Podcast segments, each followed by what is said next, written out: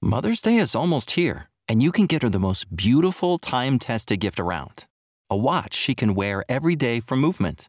Whether mom's into classic dress watches, rare and refined ceramics, or tried and true bestsellers, Movement has something she'll love.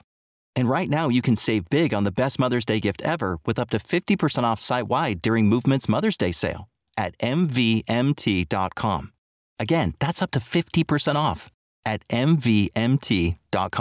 You know how to book flights and hotels. All you're missing is a tool to plan the travel experiences you'll have once you arrive. That's why you need Viator. Book guided tours, excursions, and more in one place. There are over 300,000 travel experiences to choose from, so you can find something for everyone. And Viator offers free cancellation and 24 7 customer support for worry free travel. Download the Viator app now and use code Viator10 for 10% off your first booking in the app. Find travel experiences for you. Do more with Viator.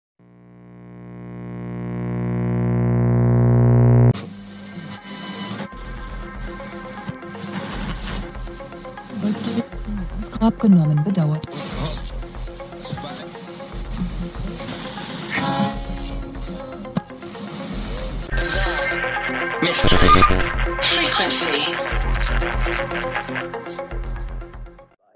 Adventures of Sam Spade, detective. Brought to you by the makers of Wild Root Cream Oil for the hair.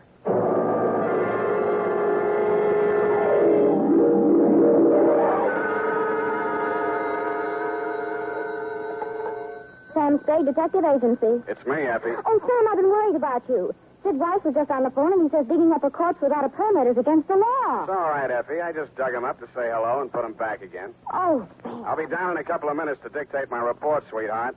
If I get lost on the way, you'll find me in City Hospital, the psycho ward, third straitjacket from the left.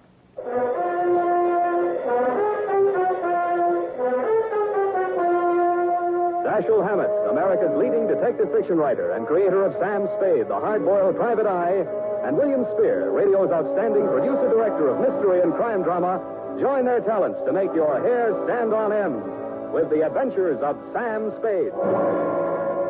Presented each week by Wild Root Cream Oil, the non-alcoholic hair tonic that will put your hair back in place again, grooming it neatly, naturally, the way you want it. Fellows, if a girl can spend half an hour under a hot dryer in a beauty parlor to look her best for you, certainly you can spend half a minute sprucing up with Wild Root Cream Oil Hair Tonic to look your best for her. Now, that's all it takes, and Wild Root Cream Oil grooms your hair neatly and naturally, the way girls like to see it. Besides, it relieves dryness and removes loose dandruff. There's not a drop of alcohol in Wild Root Cream Oil. It contains lanolin. So get the big economy size bottle at your drug or toilet goods counter. And now, Wild Root brings to the air the greatest private detective of them all in The Adventures of Sam Spade.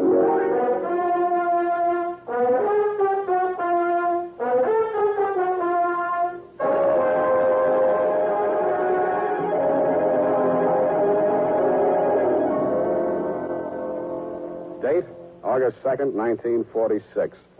To Mrs. Gregory Denov. Subject, death of Dr. Denov. I was sitting in my office with nothing to think about except a horse named Corkscrew Jr. My secretary, Effie Perrine, came in and said there was someone outside. I didn't look up from the dope sheet, so she said it again. Someone outside, Sam. What's he look like? Um, blue double-breasted custom-made suit, Connoisseur tie, hand-tailored shirt, English shoes, hand-trimmed Van Dyke. Get me a blank check and send him in. Okay, Sam. Please come in. Mr. Spade will see you now, sir. Thank you. You You are Mr. Spade, Sam Spade. What can I do for you? I'm Dr. Gregory Denov, a psychoanalyst. I, I need your help. Lie down, doctor, and tell me all about it. I, I see you might also be noted for your sense of humor as well as your discretion. Who told you I was discreet? A man named Nicolaitis. Well, you tell Nicolaitis I think he's cute, too. What else does he say about me? That I can trust you with $10,000? Oh.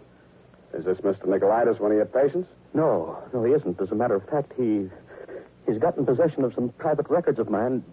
Well, it, it's rather involved. Nicolaitis is shaking you down, and he picked me as the middleman. Is that it? This is not an ordinary case of blackmail. Blackmail is blackmail, even if you do it in technicolor.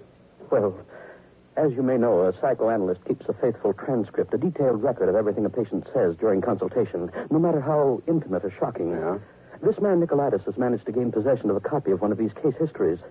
The patient is a very celebrated person, and should this material be divulged, it may have very serious consequences for both my patient and and for me. Doctor, your best bet's the San Francisco Police Department. No, no, that's out of the question. Then I'm afraid I can't help you. Why not? Nicolaitis I'm a private detective. When I take on a client, I take on his troubles. My job is to protect him, not to stand by and see him milked. If you want to hire me on that basis, I'll listen. Oh, I'm, I'm so tired. Must trust somebody. It- What can you do for me, Mr. Spade? Write me out a check for a thousand dollars. Got a pen? Yeah. All right. You see, Nicolaitis figures that if I'm getting a cut, I'll have to keep my mouth shut. I'll spend it all the same. Here you are. Thanks. Now, uh, what was the last thing Nicolaitis told you? That he would pick up the $10,000 here and deliver to you this file in question. Can you reach him? Yes. Call him. Tell him you've seen me. Tell him I won't do that kind of business in my office. Tell him to come to your house. I'll be there. What if he refuses? He won't. Tell him I have the whole ten thousand. What time? How about in an hour? No, no, I'm sorry. We'll have to make it around three or. Oh, goodness, I'm late now. I, I really. That's a beautiful watch, Mr. Deno. Yes. Foreign? Uh, yes. May I see it? My watch? Why, really, Mr. Spade, I'm very late. I have so many things to do, and I have to be at the Majestic Theater well before the matinee starts at 2.30. Are you going to see me at three o'clock if you're going to the theater? Oh, I'm not going to stay for the performance. Well, Mr. Spade, till 3 o'clock then. Oh, my office is in my apartment. The address is here on my card. It's the penthouse. Penthouse, huh? Okay, doctor, I'll come formal. I'll wear the top to my bathing suit.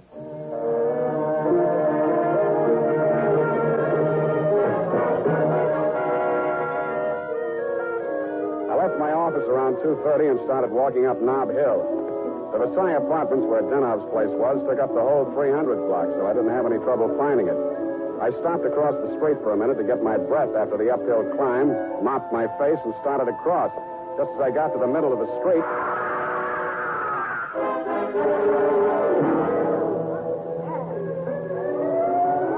The crowd was packed in so close around I couldn't see who'd done the Brody, but I had a pretty good idea.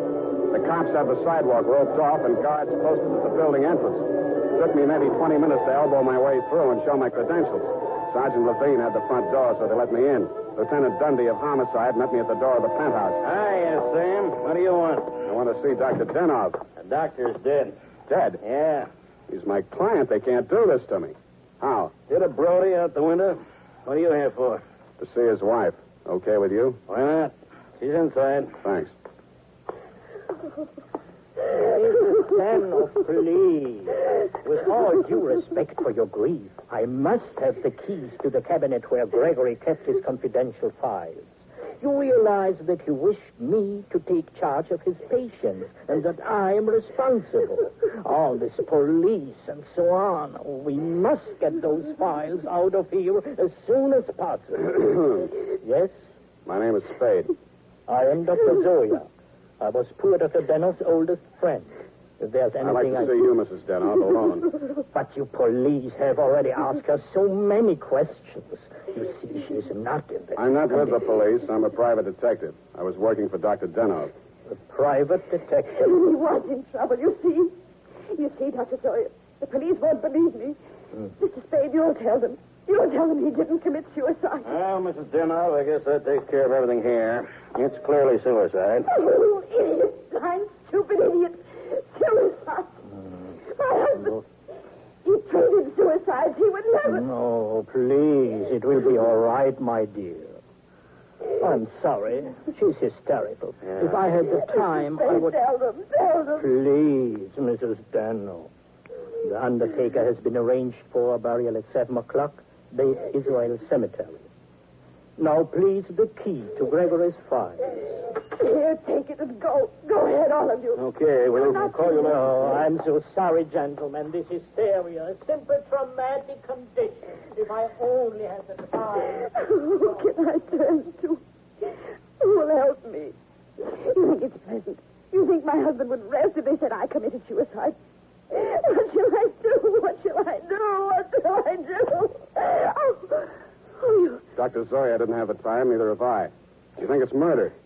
Who do you think killed your husband? To name someone? That's a very serious charge, Mr. Spade. Goodbye, Mrs. Denov. Constance Brent. You mean Constance Brent, the actress?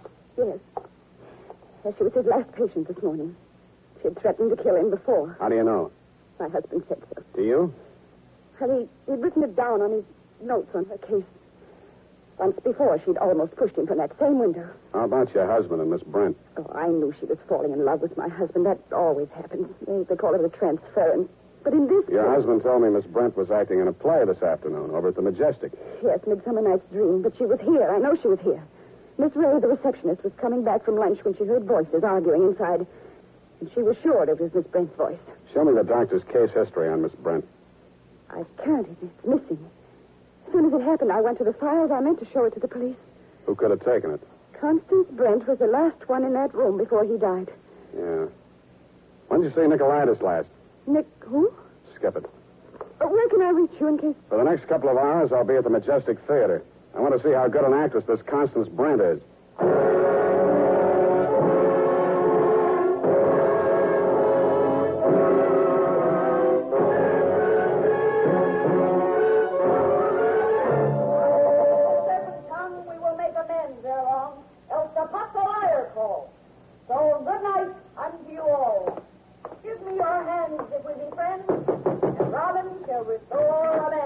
Yes?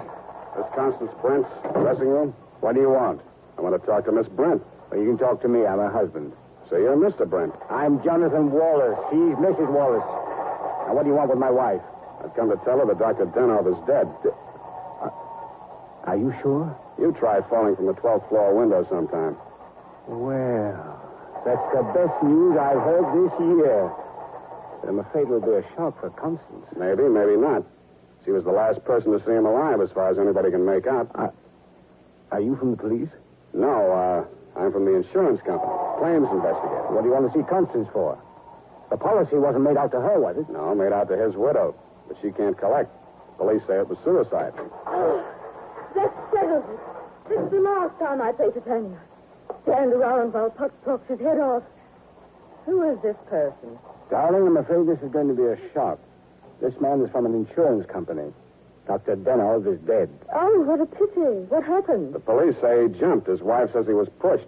She also says that you, Miss Brent, might have been the pusher. Oh, now really, it's too absurd. How like a wife. What time did your play start this afternoon, Miss Brent? Nothing over 2.30, always. Always. And the late lamented Dr. Denov jumped at 3 o'clock. I didn't say he did. Doesn't this news uh, shock you? But of you think good psychoanalysts are easy to find? Looks like your next doctor will have to start from scratch. Your case history seems to be missing from Dr. Denov's files. Missing? No. What is it? Has a man named Nicolaitis been in touch with you? I've never heard of him. Chances are you will. Does he have Dr. Denov's notes on my case? Could be. This is frightful. Hot reading, huh? You seem to know this person, Nicolaitis. Get that file for me, and I'll pay you well for it. Just a minute, my lovely Titania. We we don't know who this man really is. He might even be Nicolaitis himself. Let me see your company credentials.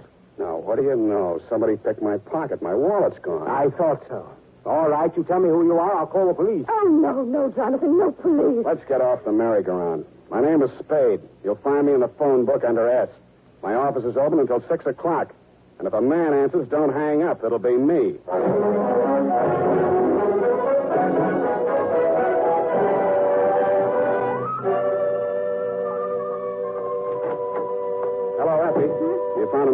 Found yet? Not one. I even tried spelling it backwards. Ah, Nobody ever heard of a man named Nicolaitis. Beginning to think there ain't no such person. Pardon me, uh, do I hear my name mentioned? I'm Nikolai. Sam, I still think you're right. Come all the way in, Mr. Nicolaitis. Sit down. Thank you. If you need me, Sam, just scream. What can I do for you? Oh, I've come for my money. What money? For the ten thousand dollars. You remember the ten thousand dollars? Refresh my memory. Oh, Dr. Denos, the gentleman who visited you this morning. Oh, uh, that $10,000. Oh, you see, you see, you remember now. Yeah, yeah, it all comes back to me now. Uh, you were supposed to deliver something for the money. Since Dr. Denos is dead, that is no longer important. You will give me the money, please, and I will not disturb your afternoon any further. Suppose I refuse. Oh, that would grieve me. In my grief, there is no telling what I might do. Dr. Denov's dead. There's nothing more you can do to hurt him. Oh, never would I attempt to hurt poor Dr. Denos, but in my sorrow, it would be so great if I should be forced to hurt the woman he lost. After all, as Titania says these are the forgeries of jealousy. Titania, huh? Ah, yes. Uh, Midsummer Night's Dream, Act 1, Scene 18. I'm a little rusty on my Shakespeare. Oh, you are indeed, Mr. Spade. Titania doesn't appear until well into Act Two. She doesn't, huh? Yeah. Yeah, that's right. Uh, yeah. I guess she isn't on for 40 minutes or so. Yes, indeed, Mr. Spade, but I didn't come here to discuss drama. What else have you got to discuss? When Dr. Denov died, your market died with him. That is a very unprogressive view, Mr. Spade. There's always a gentleman named Jonathan Wallace. Why, you fiend. You don't mean you'd sell to both of us. Mr.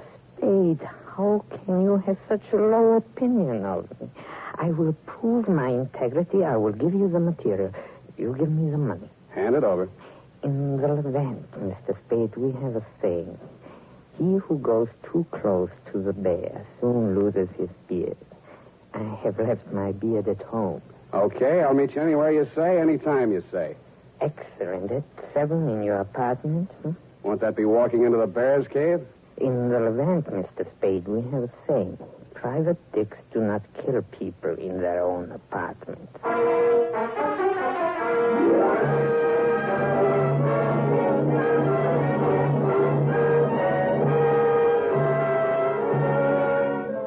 Then 6 p.m.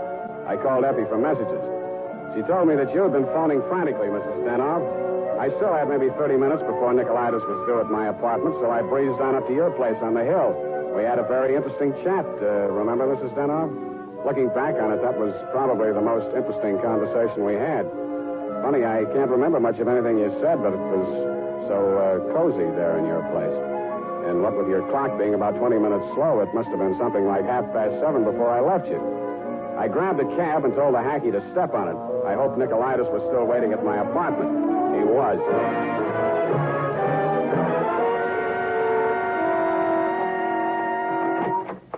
Mr. Nicolaitis, I'm sorry to be late.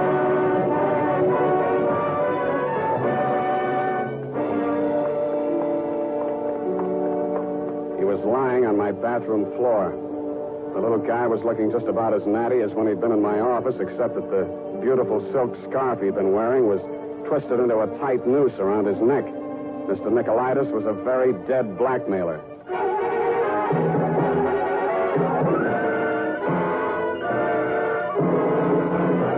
The makers of Wild Root Cream Oil are presenting the fourth in a new series of programs bringing to the air for the first time the adventures of Dashiell Hammett's famous private detective, Sam Spade.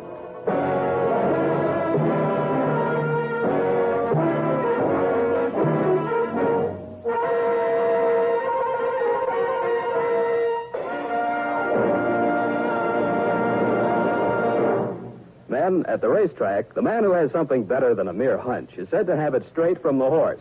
Of course, that's a humorous expression, but it shows how to get facts. Go straight to the real source of information.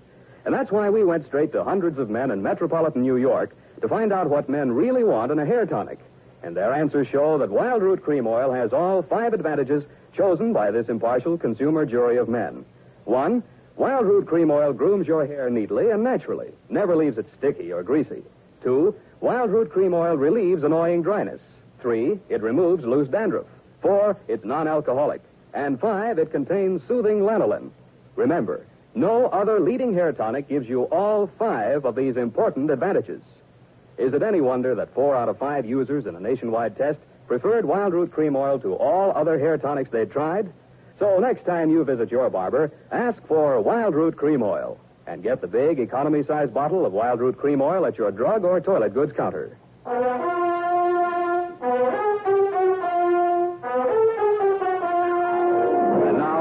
Sam and Psyche. Tonight's adventure with Sam Spade.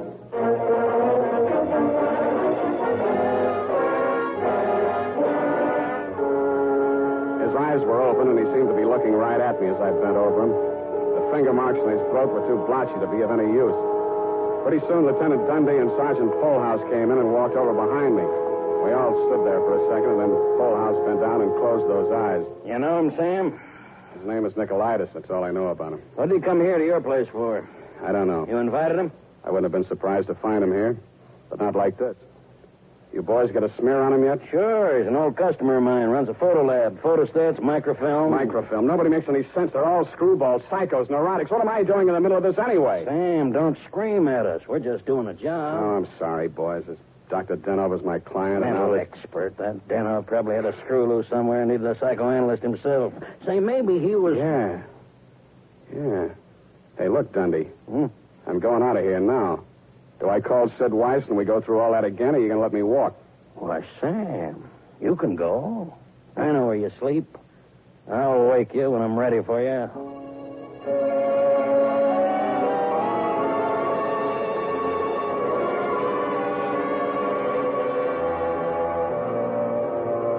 Well, Mr. Spade, I want some answers, Dr. Zoya, and you're the guy who can give them to me. I'm listening. Just let the questions flow into your mind and do not try to repress any of them. Speak instantly, whatever. Okay, question number one without thinking. Do you think Dr. Denov was a suicide? Well, I had not seen Dr. Denov for many years. He had been my student in Vienna. I was his analyst, in fact. That's all very interesting, Doctor, but my question. Yes, yes. Uh, did poor Dr. Denov commit suicide?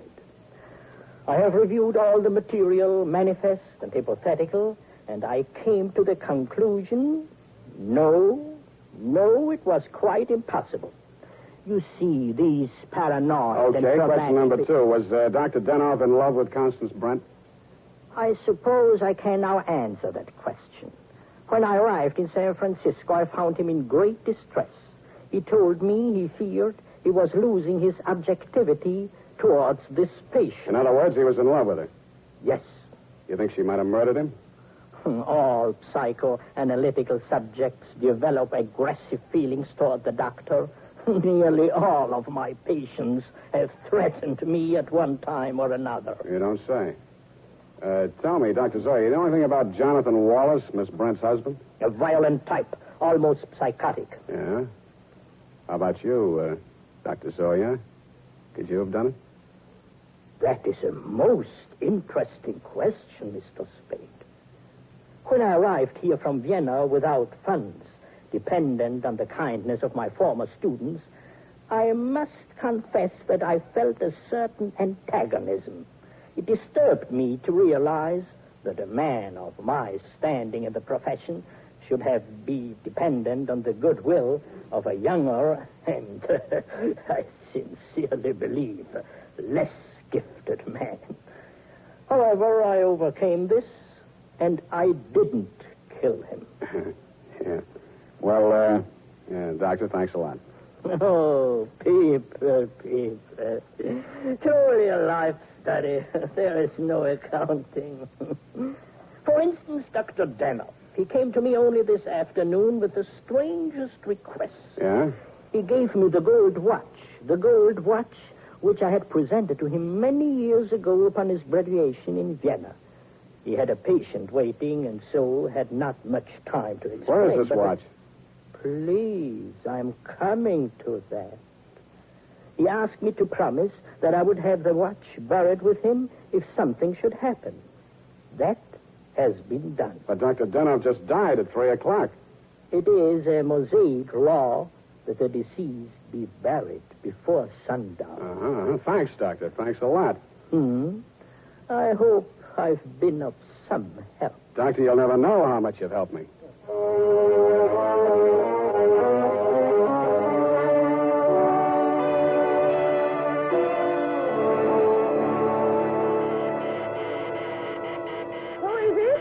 Spade.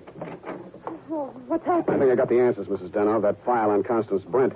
Your husband knew that you'd been going through it. Mr. Spade. Shut up and listen to me. He took it out of the files, had it microfilmed for his own private records, and destroyed the original. Really? The man who did the microfilming was Nicolaitis. He delivered one print to your husband and kept another for himself. He was murdered in my apartment for the copy he used to shake down your husband. The killer now has that copy, if it hasn't already been destroyed. But we can still put our hands on the first strip of microfilm which you delivered to your husband. This is astonishing. How? It's in the gold watch which was buried with him. Uh, oh, the, the watch that Dr. Zoya... That's right. Denov made up his mind that whatever he knew about Constance Brent was going to go to the grave with him. What are you doing tonight? Well, nothing. And we got a date, sweetheart, you and I. I'll be back toward the wee hours. All paths lead to the grave. Ophelia, Act 6. Gregory's grave? But shouldn't we get a court order and have it done properly? The courts don't open until 10 in the morning, sweetheart, and Lieutenant Dundee's going to start asking me some questions about that stiff in my apartment before then. You see, baby, I can't wait.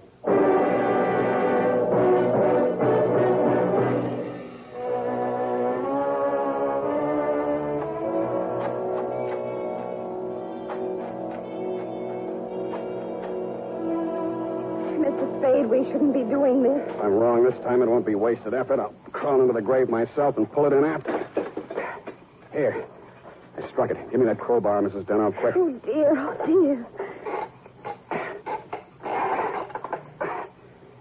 Put that flashlight in here, sweetheart. You look the other way. Yeah. Yeah, here it is. Look, What, Mr. Speed? What have you got? the watch. Here, put the flash on it while I open it. Here's my nail file. Pry off the back. Thanks. That does it. Here's the film. All right, Mr. Spade.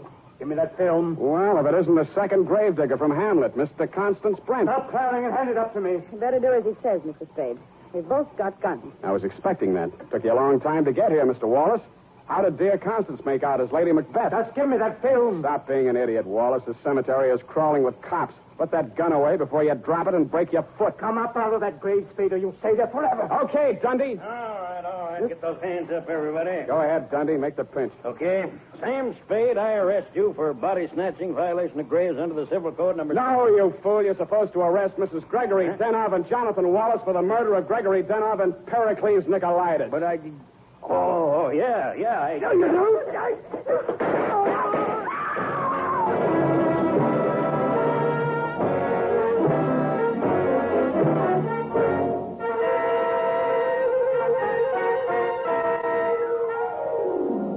smart of you, Mrs. Denov, to make me late for my appointment with Nicolaitis.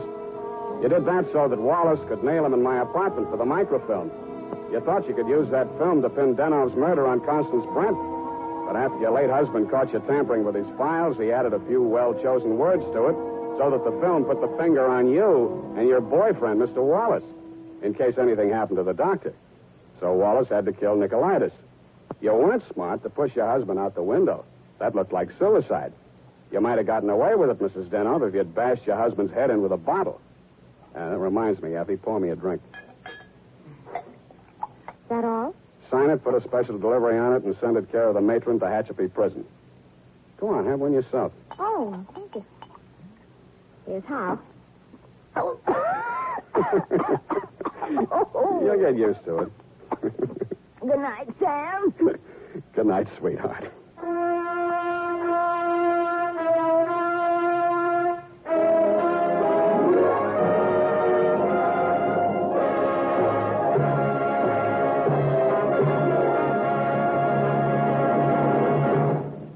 Wild Cream Oil presents The Adventures of Sam Spade, Dashiell Hammett's famous private detective, produced and directed by William Spear.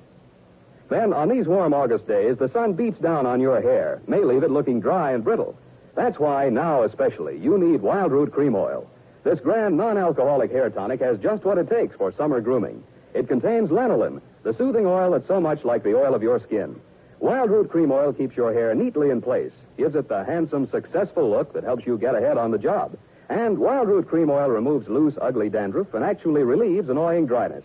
So tonight, take the famous FM test. Check your scalp. Signs of dryness or loose dandruff tell you you need Wild Root Cream Oil right away. Sam Spade is played by Howard Duff. Fred Essler was Dr. Zoya. Lorene Tuttle is Effie. Don't forget, next Friday, the three masters of the art of hair raising, Dashiell Hammett, William Spear, and Wild Root Cream Oil, join forces to bring you another hair raising adventure with Sam Spade. Smart girls use Wild Root Cream Oil, too, for quick, good grooming and to relieve dryness between permanents. Mothers say it's grand for training children's hair. Dick Joy speaking. This is ABC, the American Broadcasting Company. The hair raising adventures of Sam Spade, detective. Brought to you by the makers of Wild Root Cream Oil for the hair.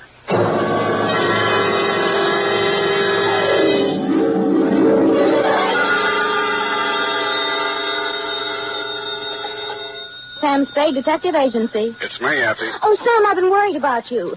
Sid Weiss was just on the phone, and he says digging up a corpse without a permit is against the law. It's all right, Effie. I just dug him up to say hello and put him back again. Oh, Sam. I'll be down in a couple of minutes to dictate my report, sweetheart. If I get lost on the way, you'll find me in City Hospital, the psycho ward, third straitjacket from the left.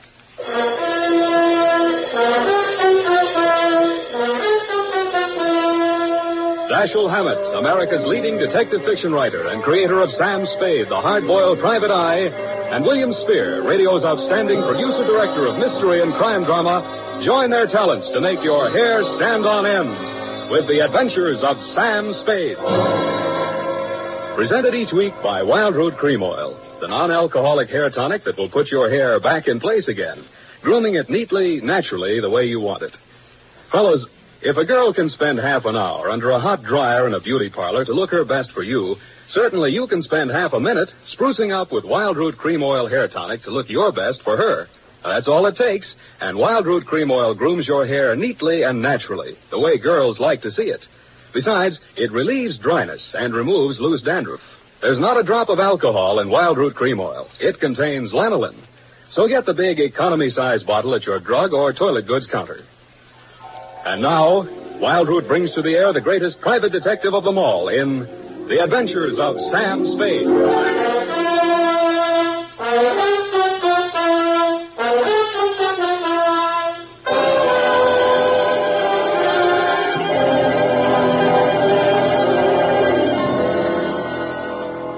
Date, August 2nd, 1946. To Mrs. Gregory Denov. Subject, death of Dr. Denov. I was sitting in my office with nothing to think about except a horse named Corkscrew Jr. My secretary, Effie Perrine, came in and said there was someone outside. I didn't look up from the dope sheet, so she said it again. Someone outside, Sam. What's he look like? Um, blue double-breasted custom-made suit, Countess Mara tie, hand-tailored shirt, English shoes, hand-trimmed Van Dyke. Get me a blank check and send him in. Okay, Sam. Please come in. Mr. Spade will see you now, sir. Thank you. You are Mr. Spade, Sam Spade. What can I do for you? I'm Dr. Gregory Denov, a psychoanalyst. I, I need your help. Lie down, doctor, and tell me all about it. I, I see you might also be noted for your sense of humor as well as your discretion. Who told you I was discreet? A man named Nicolaitis. Well, you tell Nicolaitis I think he's cute, too. What else does he say about me? That I can trust you with $10,000? Oh. Is this Mr. Nicolaitis one of your patients? No, no, he isn't. As a matter of fact, he. He's gotten possession of some private records of mine. Well, it, it's rather involved. Nicolaitis is shaking you down, and he picked me as the middleman. Is that it? This is not an ordinary case of blackmail. Blackmail is blackmail, even if you do it in Technicolor. Well, as you may know, a psychoanalyst keeps a faithful transcript, a detailed record of everything a patient says during consultation, no matter how intimate or shocking. Yeah? This man, Nicolaitis, has managed to gain possession of a copy of one of these case histories. The patient is a very celebrated person, and should this material be divulged, it may have very serious consequences for both my patient and and for me. Doctor, your best bet's the San Francisco Police Department. No, no, that's out of the question. Then I'm afraid I can't help you. Why not? Nicolaitis said I'm a that you- private detective. When I take on a client, I take on his troubles. My job is to protect him, not to stand by and see him milked. If you want to hire me on that basis, I'll listen. Oh, I'm, I'm so tired. I must trust somebody. What can you do for me, Mr. Spade? Write me out a check for a thousand dollars. Got a pen? Yeah. All right. You see, Nicolaitis figures that if I'm getting a cut, I'll have to keep my mouth shut. I'll spend it all the same. Here you are. Thanks. Now, uh, what was the last thing Nicolaitis told you? That he would pick up the $10,000 here and deliver to you this file in question. Can you reach him? Yes. Call him. Tell him you've seen me. Tell him I won't do that kind of business in my office. Tell him to come to your house. I'll be there. What if he refuses? He won't. Tell him I have the whole ten thousand. What time? How about in an hour? No, no, I'm sorry. We'll have to make it around three or. Oh, goodness, I'm late now. I, I really. That's a beautiful watch, Mr. Denham. Yes. Foreign? Uh, yes. May I see it? My watch? Why, really, Mr. Spade, I'm very late. I have so many things to do, and I have to be at the Majestic Theater well before the matinee starts at 2.30. How are you going to see me at three o'clock if you're going to the theater? Oh, I'm not going to stay for the performance. Well, Mr. Spade, till three o'clock then. Oh, my office is in my apartment. The address is here on my card. It's the penthouse. Penthouse, huh? Okay, Doctor, I'll come formal. I'll wear the top to my bathing suit.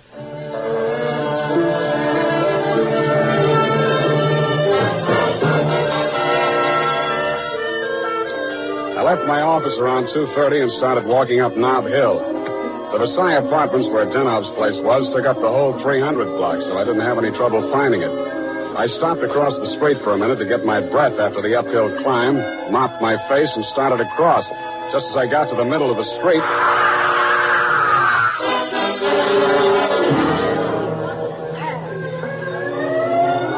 the crowd was packed in so close around I couldn't see who'd done the Brody, but I had a pretty good idea.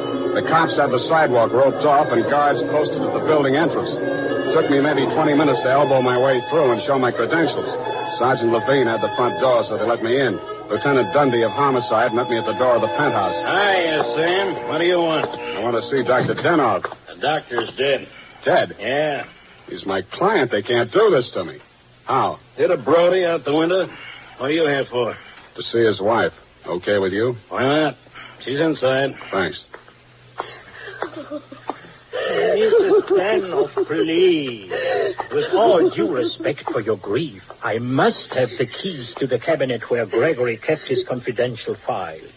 You realize that he wished me to take charge of his patients and that I am responsible. All this police and so on. We must get those files out of here as soon as possible. yes? My name is Spade. I am Dr. Zoya. I was poor Dr. Denov's oldest friend.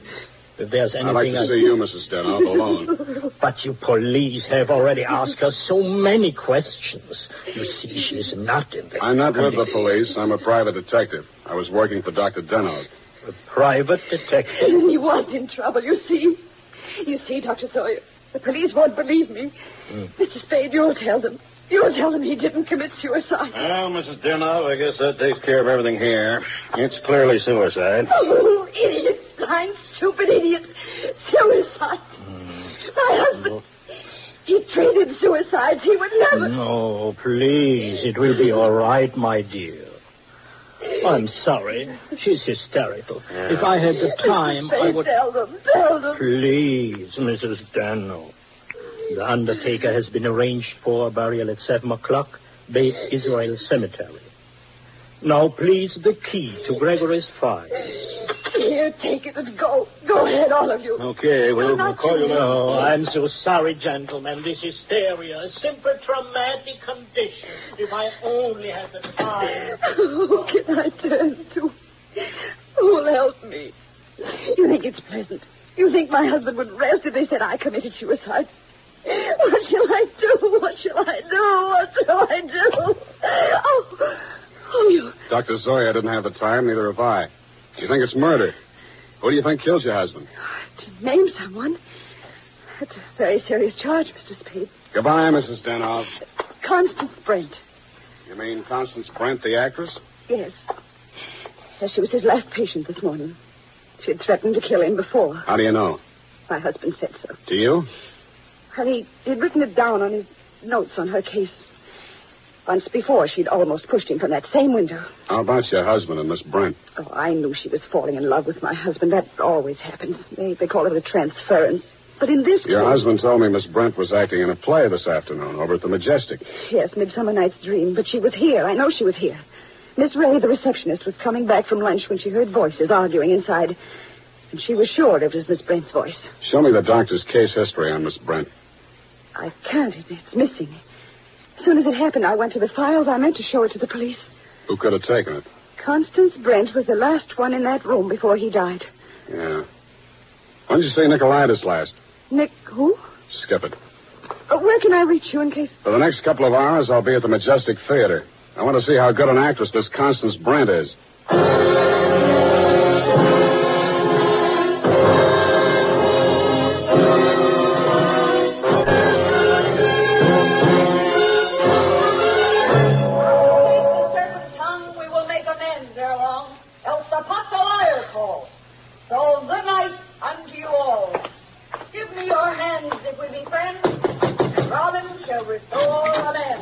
Yes? Miss Constance Brent's dressing room? What do you want? I want to talk to Miss Brent. Well, you can talk to me. I'm her husband. So you're Mr. Brent. I'm Jonathan Wallace. She's Mrs. Wallace. Now, what do you want with my wife? I've come to tell her that Dr. Denov is dead. Uh, are you sure? You try falling from a 12th floor window sometime. Well, that's the best news I've heard this year. I'm afraid it will be a shock for Constance. Maybe, maybe not. She was the last person to see him alive, as far as anybody can make out. Uh, are you from the police? No, uh, I'm from the insurance company. Claims investigator. What do you want to see Constance for? The policy wasn't made out to her, was it? No, made out to his widow. But she can't collect. Police say it was suicide. Oh, that settles it. This is the last time I say to Tanya. Stand around while Puck talks his head off. Who is this person? Darling, I'm afraid this is going to be a shock. This man is from an insurance company. Dr. Denov is dead. Oh, what a pity. What happened? The police say he jumped. His wife says he was pushed. She also says that you, Miss Brent, might have been the pusher. Oh, now really, it's too absurd. How like a wife. What time did your play start this afternoon, Miss Brent? Matinee at 2.30, always. Always. And the late lamented Dr. Denov jumped at 3 o'clock. I didn't say he did. Doesn't this news, uh, shock you? But of course. Do you think good psychoanalysts are easy to find? Looks like your next doctor will have to start from scratch. Your case history seems to be missing from Dr. Denov's files. Missing? No. What is it? Has a man named Nicolaitis been in touch with you? I've never heard of him. Chances are you will. Does he have Dr. Denov's notes on my case? Could be. this is frightful. Hot reading, huh? You seem to know this person, Nicolaitis. Get that file for me, and I'll pay you well for it. Just a minute, my lovely Titania. We we don't know who this man really is. He might even be Nicolaitis himself. Let me see your company credentials. Now, what do you know? Somebody picked my pocket. My wallet's gone. I thought so. All right, you tell me who you are. I'll call the police. Oh, no, no, Jonathan. No police. Let's get off the merry-go-round. My name is Spade. You'll find me in the phone book under S. My office is open until 6 o'clock. And if a man answers, don't hang up. It'll be me.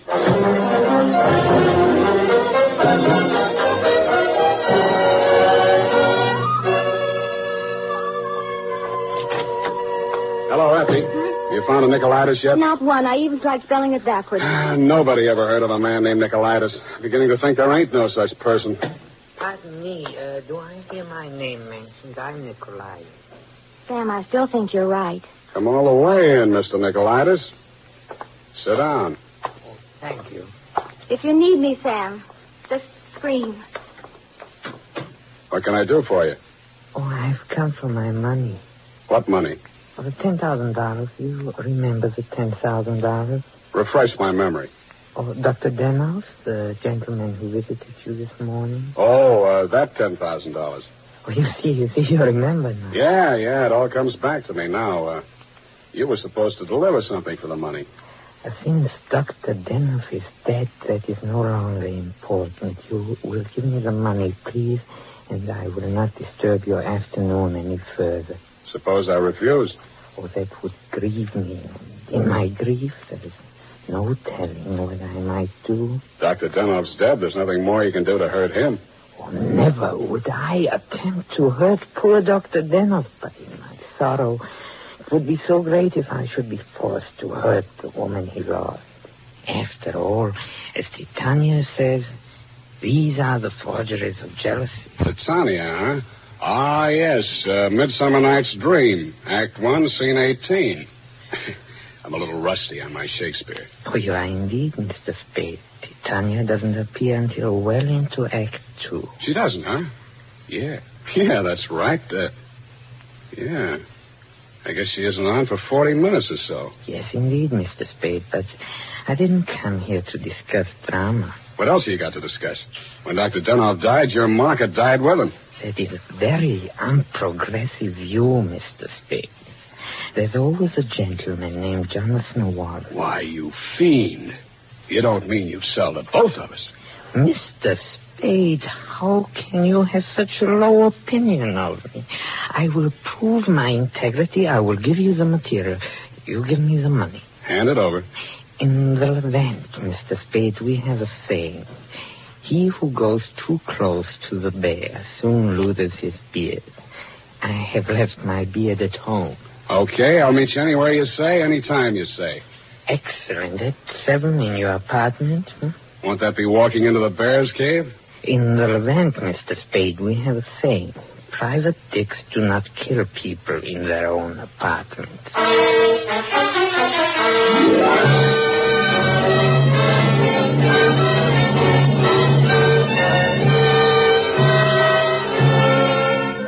was then 6 p.m. I called Effie for messages. She told me that you had been phoning frantically, Mrs. Denov. I still had maybe 30 minutes before Nicolaitis was due at my apartment, so I breezed on up to your place on the hill. We had a very interesting chat. Uh, remember, Mrs. Denov? Looking back on it, that was probably the most interesting conversation we had. Funny, I can't remember much of anything you said, but it was so uh, cozy there in your place. And what with your clock being about 20 minutes slow, it must have been something like half past seven before I left you. I grabbed a cab and told the hacky to step on it. I hoped Nicolaitis was still waiting at my apartment. He was.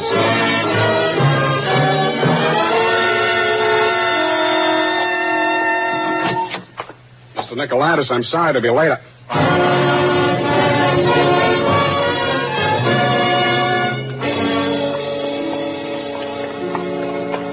Was lying on my bathroom floor. The little guy was looking just about as natty as when he'd been in my office, except that the beautiful silk scarf he'd been wearing was twisted into a tight noose around his neck.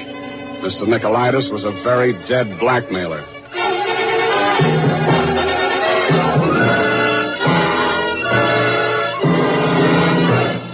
Makers of Wild Root Cream Oil are presenting the fourth in a new series of programs bringing to the air for the first time the adventures of Dashiell Hammett's famous private detective, Sam Spade.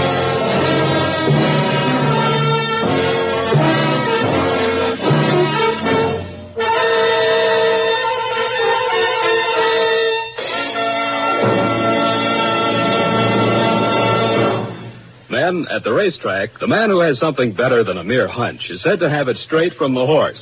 Of course, that's a humorous expression, but it shows how to get facts. Go straight to the real source of information. And that's why we went straight to hundreds of men in metropolitan New York to find out what men really want in a hair tonic. And their answers show that Wild Root Cream Oil has all five advantages chosen by this impartial consumer jury of men. One, Wild Root Cream Oil grooms your hair neatly and naturally, never leaves it sticky or greasy. Two, Wild Root Cream Oil relieves annoying dryness. Three, it removes loose dandruff. Four, it's non-alcoholic. And five, it contains soothing lanolin. Remember, no other leading hair tonic gives you all five of these important advantages. Is it any wonder that four out of five users in a nationwide test preferred Wild Root Cream Oil to all other hair tonics they'd tried? So next time you visit your barber, ask for Wild Root Cream Oil and get the big economy size bottle of Wild Root Cream Oil at your drug or toilet goods counter.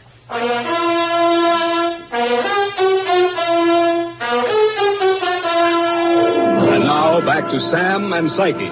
Tonight's adventure with Sam Spade.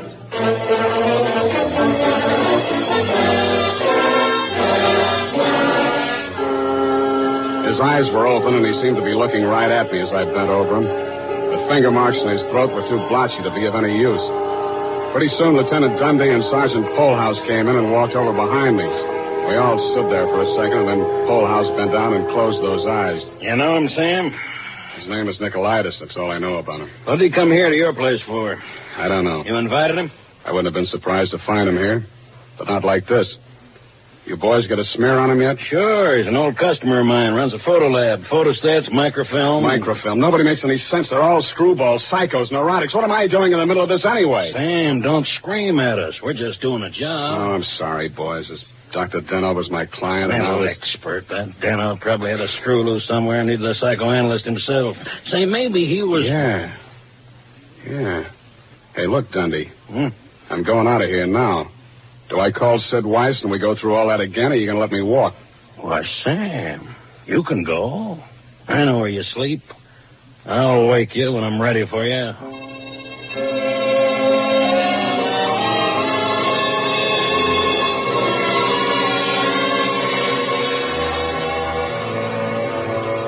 Well, Mr. Spade, I want some answers, Dr. Zoya, and you're the guy who can give them to me. I'm listening.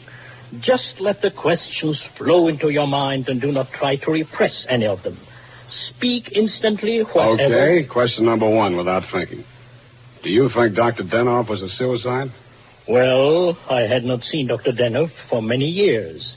He had been my student in Vienna. I was his analyst, in fact. That's all very interesting, Doctor, but my question. Yes, yes. Uh, did poor Dr. Denov commit suicide? I have reviewed all the material, manifest and hypothetical, and I came to the conclusion no, no, it was quite impossible.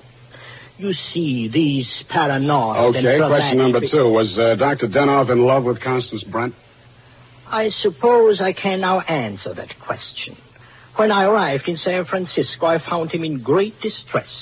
He told me he feared he was losing his objectivity towards this patient. In other words, he was in love with her. Yes. You think she might have murdered him? All psychoanalytical subjects develop aggressive feelings toward the doctor. Nearly all of my patients have threatened me at one time or another. You don't say. Uh, tell me, Dr. Zoya, you know anything about Jonathan Wallace, Miss Brent's husband? A violent type, almost psychotic. Yeah? How about you, uh, Dr. Zoya? Could you have done it? That is a most interesting question, Mr. Spade.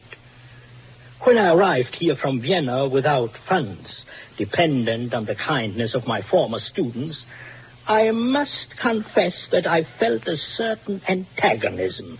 It disturbed me to realize that a man of my standing in the profession should have be dependent on the goodwill of a younger and, I sincerely believe, less gifted man. However, I overcame this, and I didn't kill him. yeah. Well, uh, yeah, Doctor, thanks a lot. Oh, people, people. Truly a life study. There is no accounting. For instance, Dr. Denov. He came to me only this afternoon with the strangest request. Yeah? He gave me the gold watch, the gold watch which I had presented to him many years ago upon his graduation in Vienna. He had a patient waiting and so had not much time to explain. Where is this watch? Please, I'm coming to that. He asked me to promise that I would have the watch buried with him if something should happen. That has been done. But Dr. Denov just died at 3 o'clock. It is a Mosaic law that the deceased be buried before sundown. Uh-huh. Thanks, Doctor. Thanks a lot. Hmm.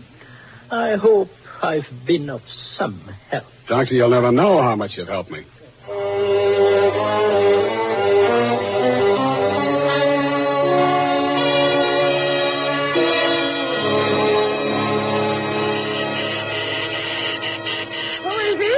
Spade. Oh, what's happened? I think I got the answers, Mrs. Denov. That file on Constance Brent. Your husband knew that you'd been going through it. Ah, Mr. Spade. Shut up and listen to me. He took it out of the files, had it microfilmed for his own private records, and destroyed the original. Really? The man who did the microfilming was Nicolaitis. He delivered one print to your husband and kept another for himself. He was murdered in my apartment for the copy he used to shake down your husband. The killer now has that copy, if it hasn't already been destroyed. But we can still put our hands on the first strip of microfilm which you delivered to your husband. This is astonishing. How? It's in the gold watch which was buried with him. Uh, oh, the, the watch that Dr. Zoya... That's right. Denov made up his mind that whatever he knew about Constance Brent was going to go to the grave with him. What are you doing tonight? Oh, nothing. And we got a date, sweetheart, you and I. I'll be back toward the wee hours. All paths lead to the grave. Ophelia, Act Six. Gregory's grave? But shouldn't we get a court order and have it done properly? The courts don't open until 10 in the morning, sweetheart, and Lieutenant Dundee's going to start asking me some questions about that stiff in my apartment before then. You see, baby, I can't wait.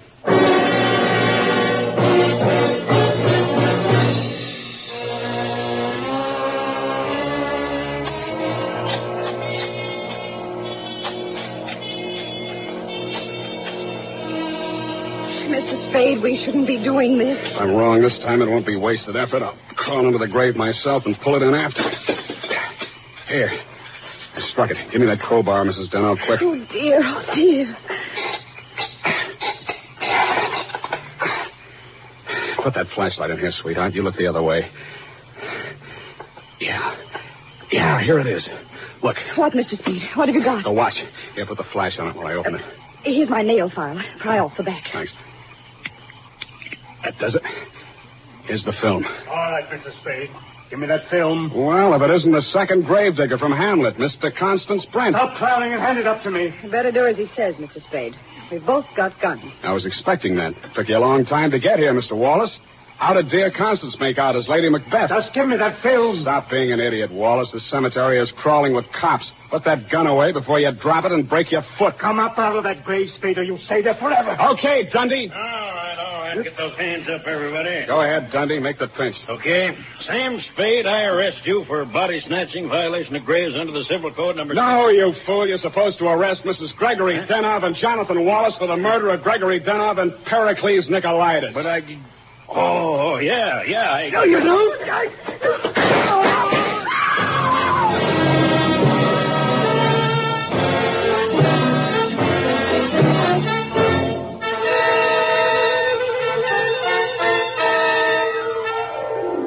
was smart of you, Mrs. Denov, to make me late for my appointment with Nicolaitis. You did that so that Wallace could nail him in my apartment for the microfilm. You thought you could use that film to pin Denov's murder on Constance Brent. But after your late husband caught you tampering with his files, he added a few well chosen words to it so that the film put the finger on you and your boyfriend, Mr. Wallace, in case anything happened to the doctor. So Wallace had to kill Nicolaitis. You weren't smart to push your husband out the window. That looked like suicide. You might have gotten away with it, Mrs. Denov, if you'd bashed your husband's head in with a bottle. Uh, that reminds me, Effie, pour me a drink. That all? Sign it, put a special delivery on it, and send it care of the matron to Tehachapi Prison. Go on, have one yourself. Oh, thank you. Here's how. Oh.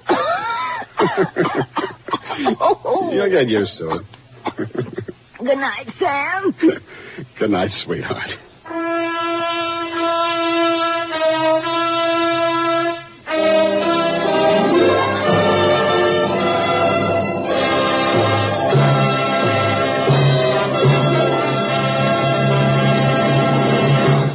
Wild Root Cream Oil presents The Adventures of Sam Spade, Dashiell Hammett's famous private detective, produced and directed by William Spier. Then, on these warm August days, the sun beats down on your hair, may leave it looking dry and brittle. That's why, now especially, you need Wild Root Cream Oil. This grand non-alcoholic hair tonic has just what it takes for summer grooming.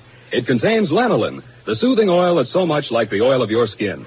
Wild Root Cream Oil keeps your hair neatly in place, gives it the handsome, successful look that helps you get ahead on the job. And Wild Root Cream Oil removes loose, ugly dandruff and actually relieves annoying dryness. So tonight, take the famous FN test. Check your scalp. Signs of dryness or loose dandruff tell you you need Wild Root Cream Oil right away. Sam Spade is played by Howard Duff. Fred Essler was Dr. Zoya. Lurene Tuttle is Effie. Don't forget, next Friday, the three masters of the art of hair raising, Dashiell Hammett, William Spier, and Wild Root Cream Oil, join forces to bring you another hair raising adventure with Sam Spade. Smart girls use Wild Root Cream Oil, too, for quick, good grooming and to relieve dryness between permanents. Mothers say it's grand for training children's hair. Dick Joy speaking. This is ABC, the American Broadcasting Company. The Adventures of Sam Spade, Detective.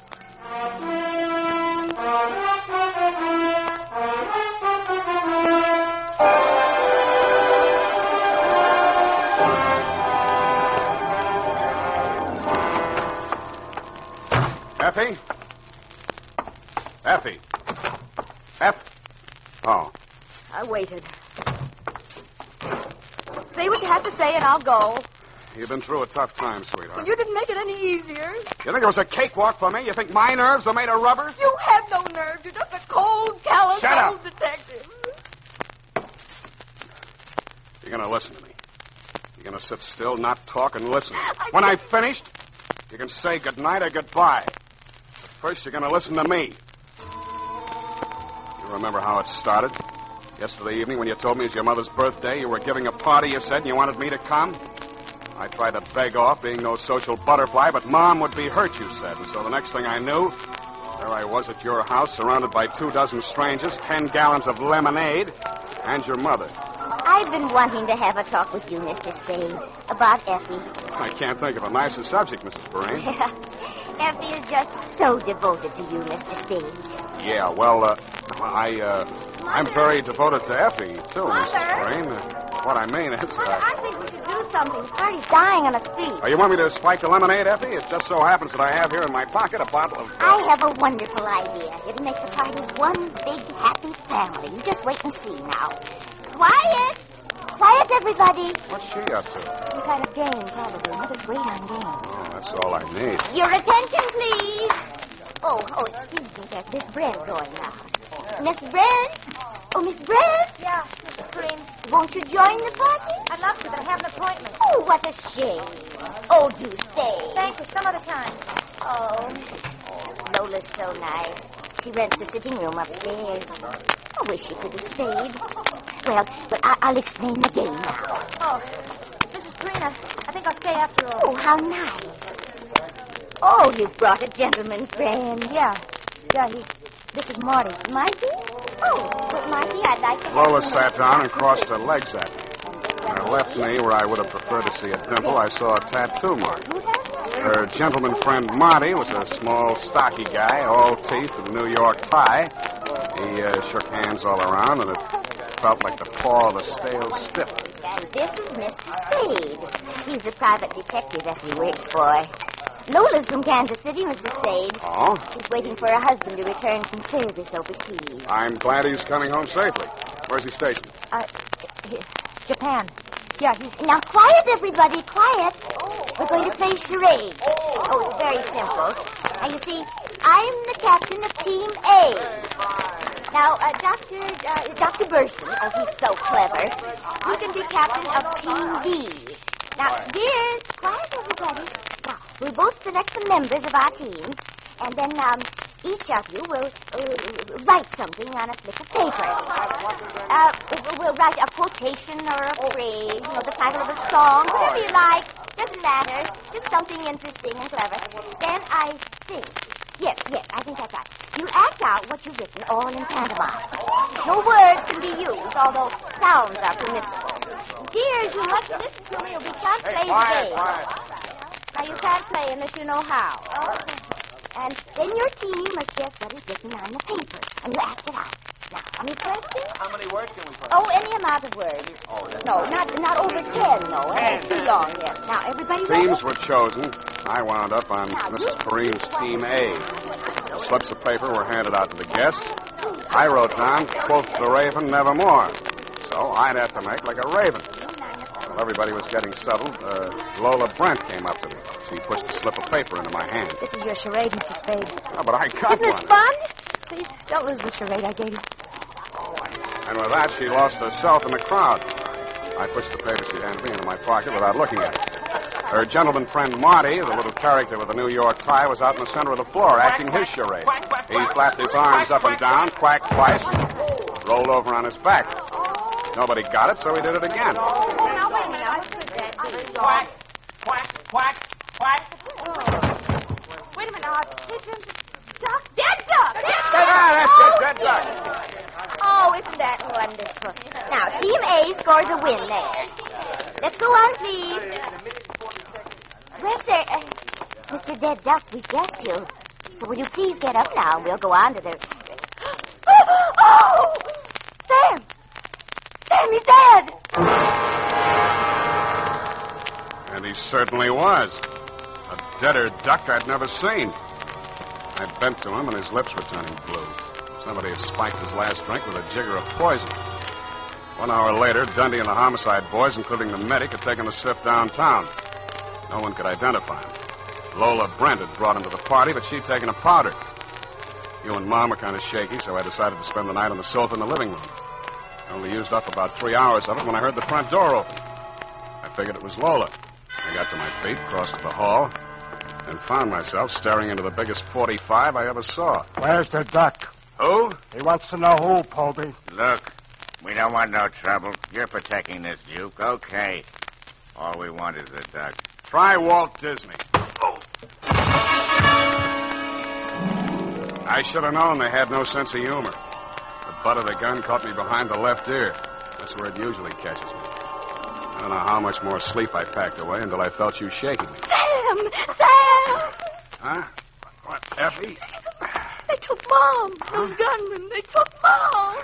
What happened? They came into our bedroom. Yeah? They hit me. What? Right here. Yeah? And then they grabbed Mama. They wanted the duck. Huh? Sam, what were they saying? And they took Mom out with them.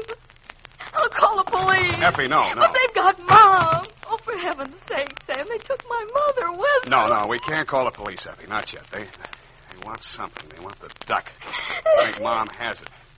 Now, she's safe for a while, but if we call the police, Oh, she's... Sam, Sam, what shall we do? What shall we do? Keep our fingers crossed and play the rest of the caper by ear.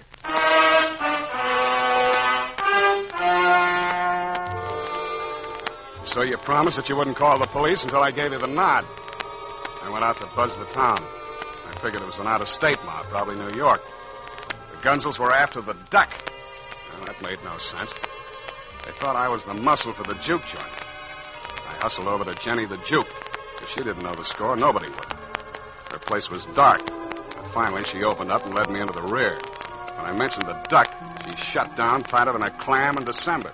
It's blisters, Sam. Blisters, I tell you. This ain't only the local law. This is the feds. Go away, Sam. My joint ain't juking for the duration. Listen, Jenny, there's an out-of-state mob. They put the arm on my secretary's mother. She don't know the time of day. They pulled the wrong feather. I don't hear a word you say, Sam. They're mixed up in the juke joint, Griff. You, you know who they are. Where's the duck, Jenny? Sam, you're winging in the breeze. Now, Sam. give me a rundown, Jenny, or I'll tear your ears off. I want that old woman back safe. You can't muscle me, Sam. You know why? Because you'll tear my ears off, and that's where you'll stop. That's where they begin. Okay, Jenny, okay. One thing.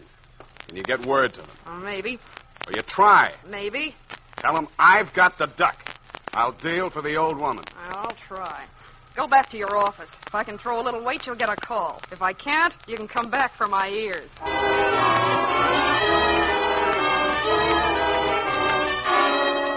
And when I get back to the office, I had you on my hands. And that was no rest cure. But I can't just sit here. Do something. We've got to sit and wait. Maybe they're killing her. Maybe. Oh, Sam, please call the police. No, we got to sweat it out. I can't. I can't go on like this. Mr. Spade, is it? Who sent you? Jenny the Juke? What's your name? I'm Dennis O'Rourke. I'm here to talk about the duck. Good enough. Come into my office. Effie, you wait out here. But Sam. Wait here, I said.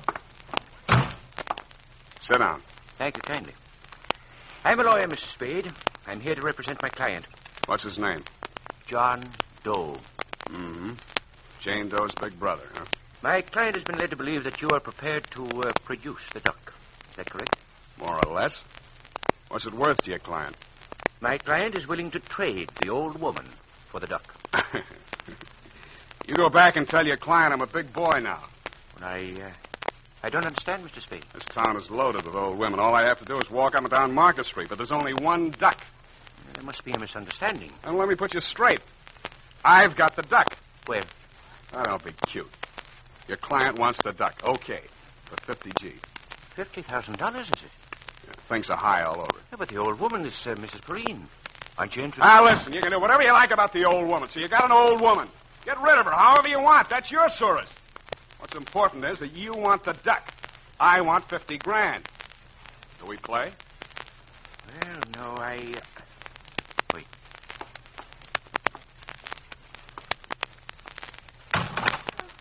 Effie. I thought we had an audience the other side of the door. What were you... Shut up. Save it, Effie. This is business. Easiest money of the season. Well, if you're ready to talk business, we'll go and talk to my client, Mr. Spade. Now. Then let's go. What I heard you say. You did... Oh, Sam. You've known me a long time, Effie. But maybe you don't know me. The United States Armed Forces Radio Service is presenting the weekly adventure of Dashiell Hammett's famous private detective, Sam Spade.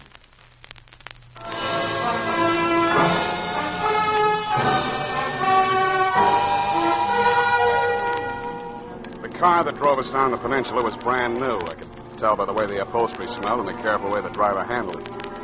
O'Rourke, the lawyer, sat up front, and I sat in the back, squeezed between two gunners. The gun muzzle stuck into my ribs told me all I needed to know about them. The rest of it I had to guess at. Time is hard to judge when you're blindfolded, but there's only one main road out of San Francisco by land. I know the towns and stops along it fairly well. About 20 miles out of the city, the car turned off the main highway onto a gravel road. Five minutes later, the blindfold came off. The fog was so thick, I still couldn't see much. The Ganos pushed me ahead of them into a shack that looked like a summer vacation cottage with a sign over the door that said Bide-A-Wee. A sallow, mean-looking little man with a heavily scarred face met us at the door. On his right arm, just above the wrist, was tattooed a small picture of a mallard duck. He glared at me and then at O'Rourke. How come? I told you don't come back without her. Heaven be my witness, Ducky, I did my utmost. Huh? It seems, Ducky, that Mr. Spade is interested in money. What money? Did you tell him we got the old lady? I did, sir. I am afraid we've misjudged Mr. Spade. In short, Ducky, Mr. Spade is not in the least altruistic. What does he want? Uh, you had better tell him, Mr. Spade. 50000 now, another 50 G's when I deliver the duck. A hundred G's is a lot of cash. You can afford it. Bugsy, bring in the old lady. I do wish that you'd explain to Mr. Morton. Sam. Well, it's high time. Do you know these men? This was a cute trick, Ducky, but it's going to cost you. The lady spoke to you, Spade. I told you it's going to cost you letting her see me here. The longer she stands here staring at me, the more it's going to cost you. Sam, what is it? If I've done anything to make you angry. Get her out of here! Mr. Morton said you were going to call for me, Sam. I, I don't understand. There, there now, Mother. Don't. Uh, come along now. Don't you worry about it. I want to go home. Well, of course. I really want to go home. You ought to be ashamed of yourself, Spade.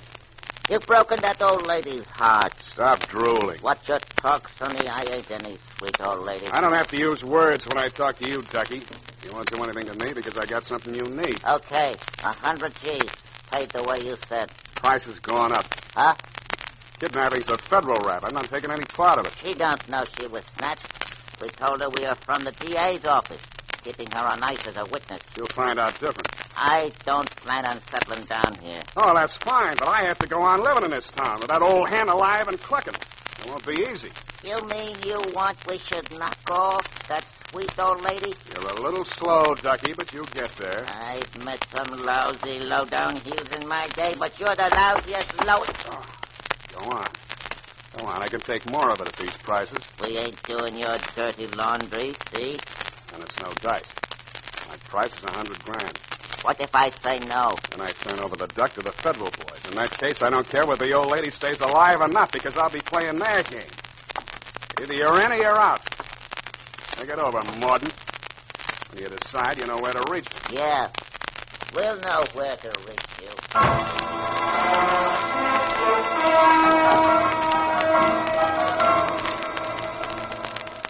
They drove me back to town blindfolded. and When they let me out of the car, all I could see, even without the blindfold, was the corner of Post and Kearny. When a streetcar came along, I tossed a coin whether to get on it or lie down on the tracks and let it run over me.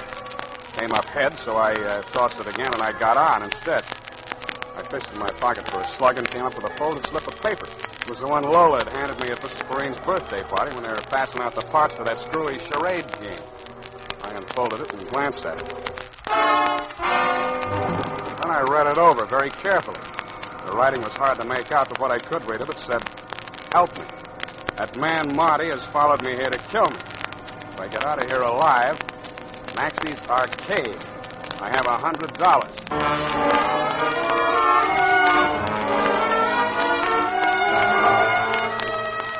I got off at Columbus and walked up to the International Settlement where Maxie's Arcade does business. What they used to call a penny arcade before inflation set in. I dropped a nickel in a fortune telling machine. Worried? Perplexed? Know thyself and your problems will vanish.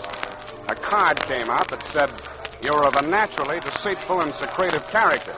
Disloyalty brings its own punishment. It's never too late to mend. I tore up the card, kicked the machine, and that's when I saw it. Was a narrow little booth muffled in drapes, and the sign over it said, Salty Hawkins, tattoo artist. The card pinned to the curtain showed some typical tattoo designs, anchors, mermaids, fancy initials, but one had a hand-drawn picture pasted over it. It was a mallard duck. The same as the tattoo mark I'd noticed on Ducky Morden's wrist. I pulled the curtain aside and went in. Sir. What can I do for you, mate? What do you know about the duck? All in your jib, mate. There's no freshwater birds here about. How about the new one you just put up in your cart outside? Oh, that one, eh? Now, whereabouts? On the arm? Two, three color job. On a leg. Whereabouts? I left knee. Well, that's right, mate. It was on a knee. Did you have you remove it for her? Right, guess that time, mate. Know why? Look, mate. If I did, I wouldn't be telling strangers about our secret. All right, where is she? Take it easy, mate. I haven't got time to take it easy, mate. Talk. Oh, sure, mild-tempered gent you Come are. on, come on. I was going to tell you now. She says to me, she says if a man comes All in... shut up. Where is she? Right in the back room, mate. Spade. Open up. Hello, Lola. Finally worked out your charade. Come on in, quick.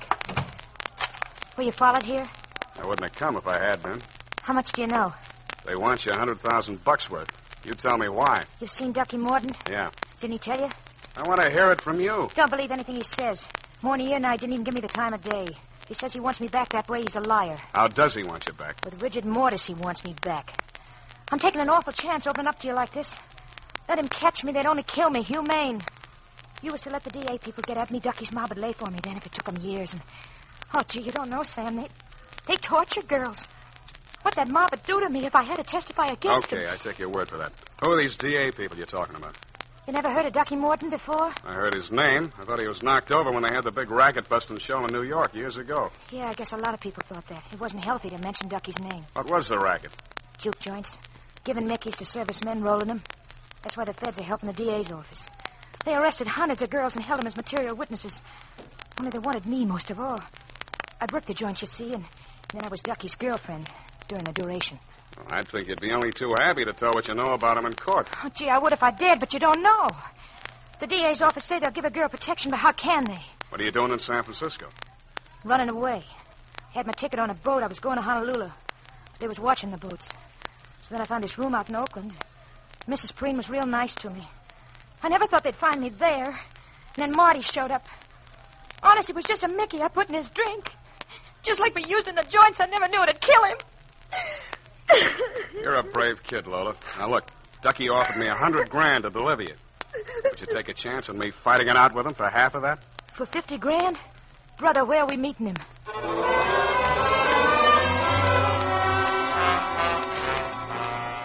O'Rourke's car was parked outside my apartment building where I had a hunch it would be.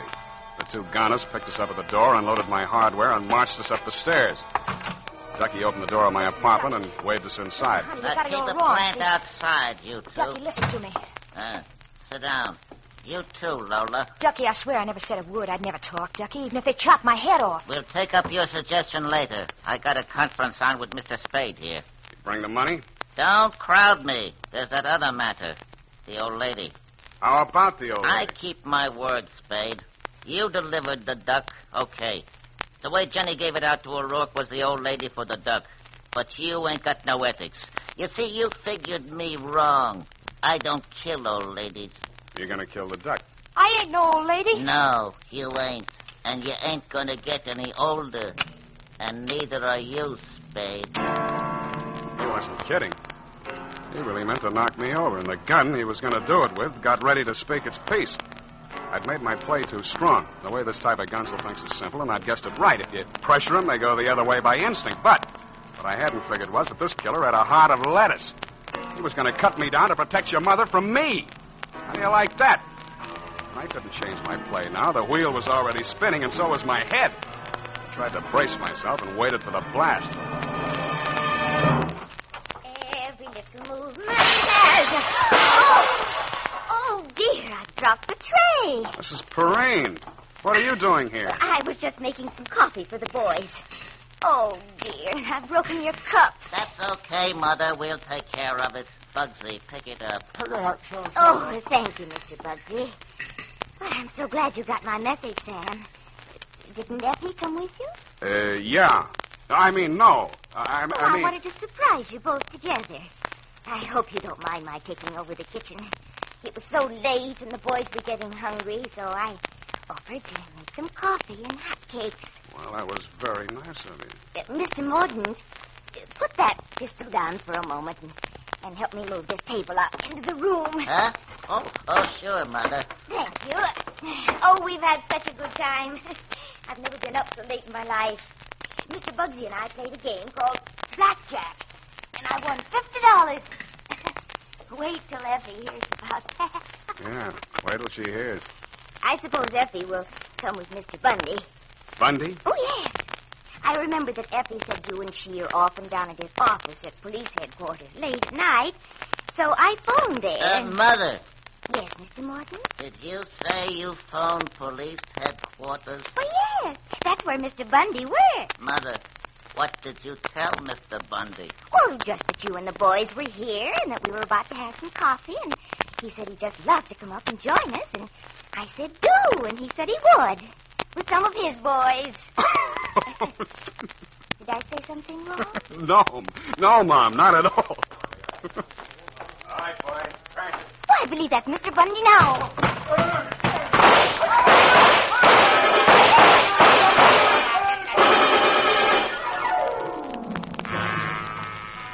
When the smoke cleared away, Ducky Mordaunt and his hoods were playing dead duck for keeps on my living room rug.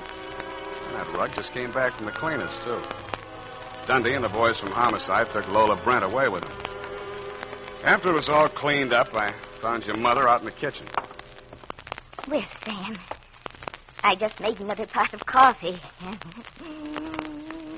Oh, it's okay, Mom. It's okay. It's all over now. I know.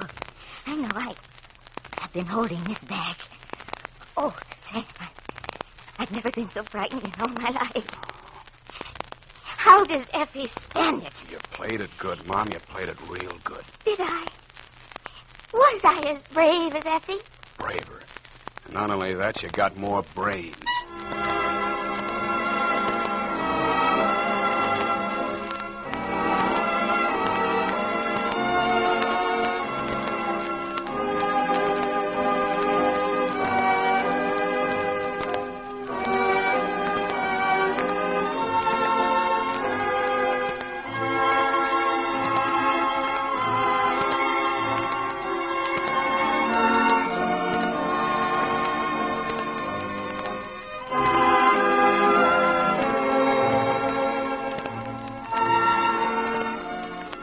Is the United States Armed Forces Radio Service, the voice of information and education.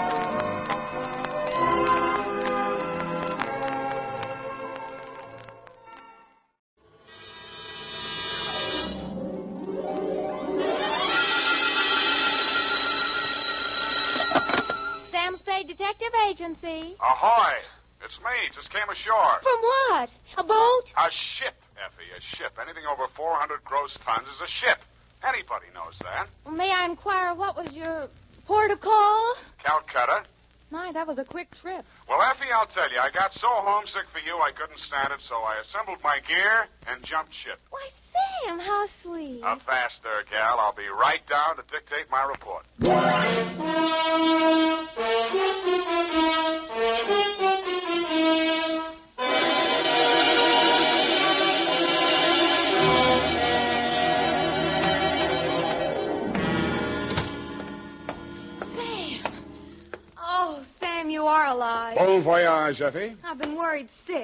have you been? On my way to Calcutta, sweetheart, where the dawn comes up like thunder. Sam, what are you talking about? Calcutta. And the flying fishes play. Ready, Effie? Sam, why did you want to go to Calcutta of all places? I didn't, Effie. I hate Calcutta. I was Shanghai.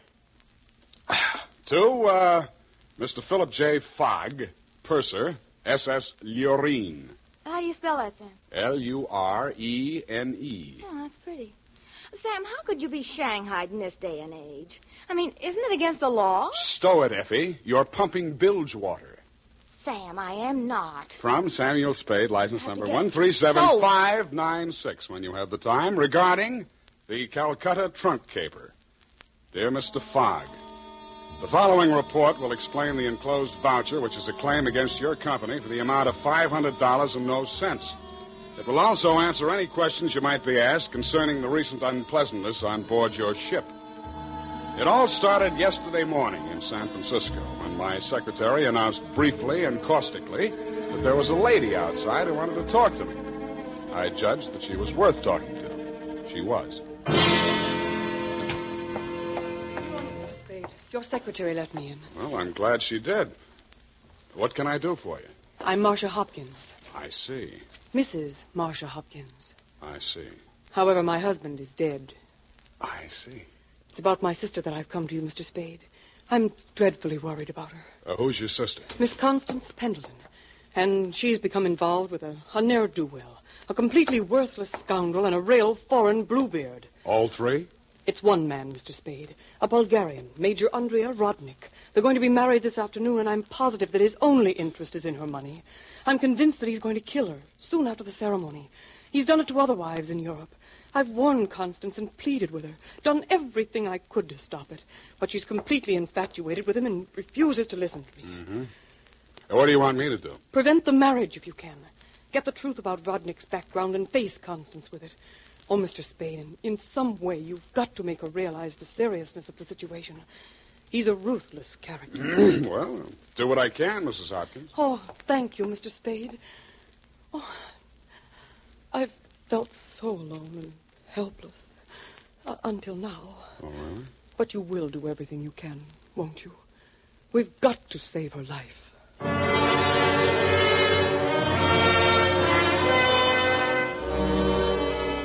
She daubed at her eyes with a stamp-sized handkerchief, patted the red gold hair of the temples nervously, smiled at me bravely, and swayed out. By telephone, I learned that the Vrodnik Pendleton marriage license had been issued four days before, and that on the same day, Constance Pendleton had withdrawn a savings account to the tune of $45,000. I'd always wanted to, so I did it. I uh, called at the Bulgarian consulate. What can I do on you? What do you know about Major Andrei Vrodnik? Andrei Vrodnik! On him we have hate, great sadness, with shame for the ground that walked under him. Oh? Ha! Andrei Vrodnik! Uh, why is he so popular? On the devil he is driven without horns. Six women he has killed. Six times he has insulted the police of Europe by refusing to confess. We have proof of the murders, but never can we prove the proof on him. Yeah, sometimes it goes that way. Ha! Never do we find the bodies of the six women. Only their money in the name of Andrea Vrodnik. My pardon. Well, think nothing of it. You're, uh, you're just upset uh, on you. You're interested on him. Why? You go to Europe? No, uh, Vrodnik comes here. Ah, here. Here on San Francisco. He marries again. So I'm told. Ah! Oh, by all the means you must prevent it. Go to him, brave man. You do the world a service. Make violence on him. Even do you hang for it. Your name will live.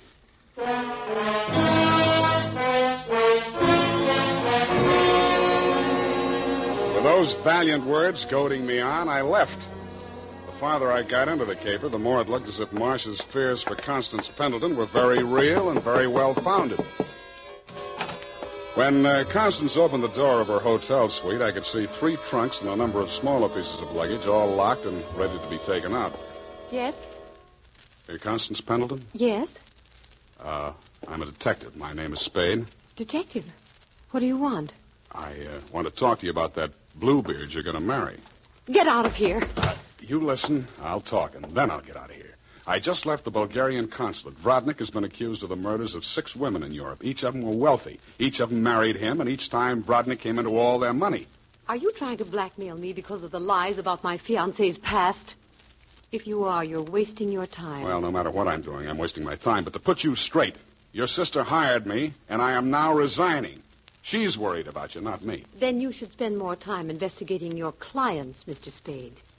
You could have saved both of us some time. I have no sister. This is my wedding day. Goodbye, Mr. Spade.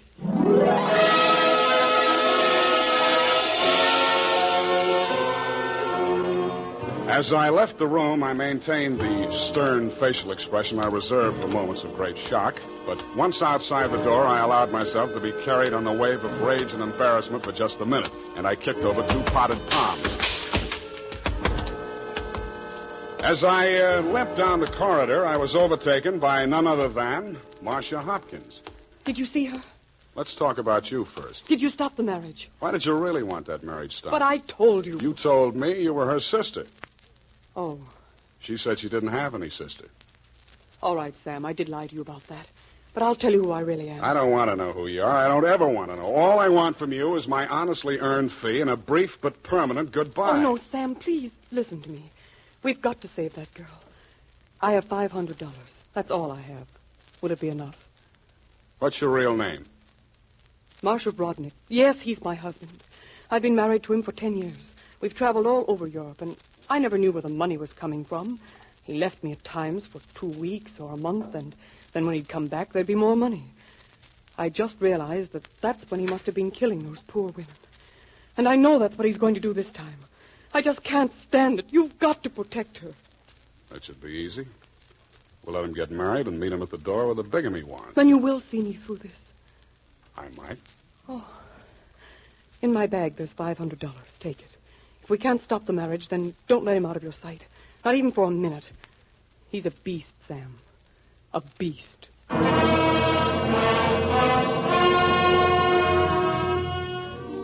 Marcia dropped me in front of the Beasts Hotel, and I climbed some fake marble steps to the second floor and knocked at his door. The man who opened it was heavy, handsome in a swarthy, coarse sort of a way, and glowing conceit through two eyes, one monocled, one not. You are facing Major Andrei Vrodnik, first Bulgarian horse. What want you? You were facing Saul Fox of the law firm of Fox, Smedley, Van Dusen, and Grip. You overwhelmed yourself. I came here to warn you. If you go through with the marriage to Constance Pendleton, you're going to find yourself tangled with civil law. Warn Andrei Vrodnik, who has personally led more saber charges than you have teeth in your skull. Yes. Who has personally split, slashed, and impaled on his own blade more men than you have fingers and toes. You warn me? What is this talk? You're going to have a bigamy charge slapped on you five minutes after you slip her the ring. The warrant signed by Mrs. Marcia Vrodnik. Bigamy. Ha! I laugh. This is not bigamy. Marcia's your wife, isn't she? That bigamy was committed when I married her. I had another wife then. You call yourself a lawyer, then you know that only the second marriage is bigamy. The ones following that are nothing, nothing but interludes. Okay, Major, go ahead and have your interlude. I'm just warning you. Oh, speaks. We are being married on Redwood City from a justice of the peace one hour previous. Then we are sailing through the SS Lurin at midnight with our honeymoon. Already a droshky waits for the baggage and luggage. Go now before I'm losing my temper. If you're ever in Calcutta, look me up. Da.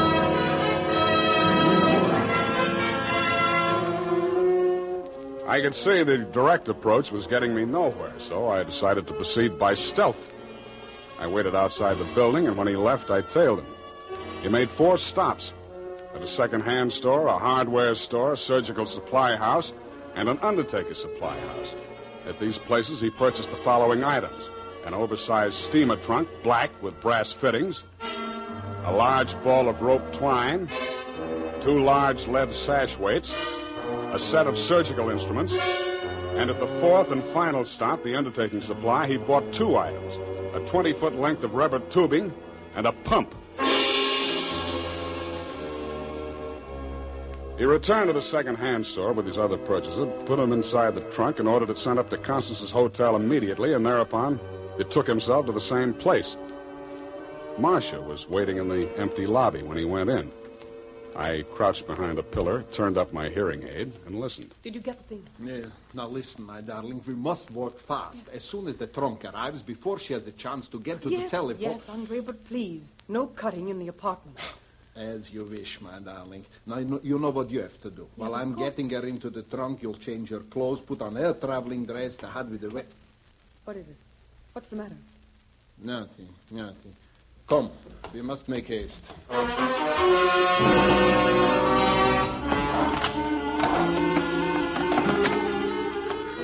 They made haste to the elevators, and I made haste to the row of house telephone booths around the corner and called Constance's room. Hello? Mrs. Rodnick? Speaking. Listen, get out of that room right away. Don't take the elevator. Go down the stairs. Who is this? W- what are you talking about? I haven't got time to explain, and you haven't got time to listen. All those stories about your husband are true. He's going. Hello? Hello? Are you still on the line? My hand clawed out to the door handle, but I couldn't reach it. I felt as if the walls were closing in around me, and just before it got dark, I had the crazy notion that I was inside Brodnick's big black trunk with the brass fittings. I could still hear Constance's voice way off in the distance, somewhere in the direction of Calcutta. I tried to shout to her, to warn her, and then the lid closed over me.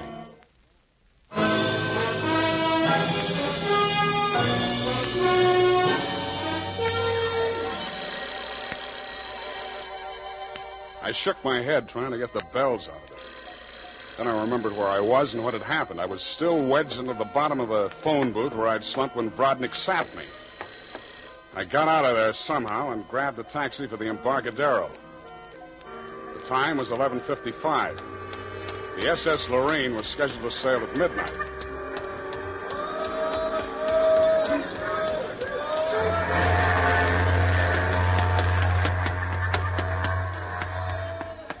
I was no sooner across it than they hauled up the gangplank and the ship started moving out of the berth. I didn't know where she was bound for, and I didn't much care. I checked the passenger list and found that Major and Mrs. Andreev Brodnick were in stateroom 12, A deck. One minute later, I was hammering on the door of stateroom 12. The woman in Brodnick's stateroom was Constance, and she was not in a trunk. I thought I told you to stop interfering in our affairs. Yeah, your husband told me to, but I didn't like the way he did it. Get out from here. Get out. I see you got your trunk in here where it's handy. Doesn't it make the stateroom kind of crowded? Why don't you give up, Mr. Spade? Two times already, you are twice a fool. Marcia has no money to pay you, neither have I, even if she had a case. And believe me, she has not. Oh, not. why do you even bother talking to him, Andre? Mr. Well- Spade, will you go now, or will I have to call the steward and make a complaint against you? I went. I still thought Marcia Hopkins was somewhere on that ship. I still didn't like the look of that trunk. I found the purser's office and went in. You looked at me as if you thought I was a stowaway, Mr. Fogg, and you were right. Oh, I'll have to make arrangements for you to ride back with a pilot, Mr. Spade. You realize, of course, that you're subject to a fine. Look, I don't want to do anything illegal. You know, it was uh, just an impulsive thing. Uh, couldn't I book a passage? Oh, there's the matter of your passport. You could arrange your visa and so on in St. Pedro. We'll put in there in the morning. Well, that's good enough. Uh, how much is the fare? Oh, let me see. That's $483.87, exclusive of tax. Oh, hey, now, wait, I wasn't thinking of taking quite such an extensive voyage, you know. I just wanted to get a little sea air and. Uh, how much to Pedro? I'm afraid you don't understand, Mr. Spade. This is not a coastwise steamer. Our first official port of call is Calcutta. Yeah, I know, but. Calcutta? That's in India. Uh, uh, don't you have something a little less expensive, like uh, steerage or. Uh... There is only one stateroom available, number 14A deck. Take it or leave it. Okay, okay, Calcutta.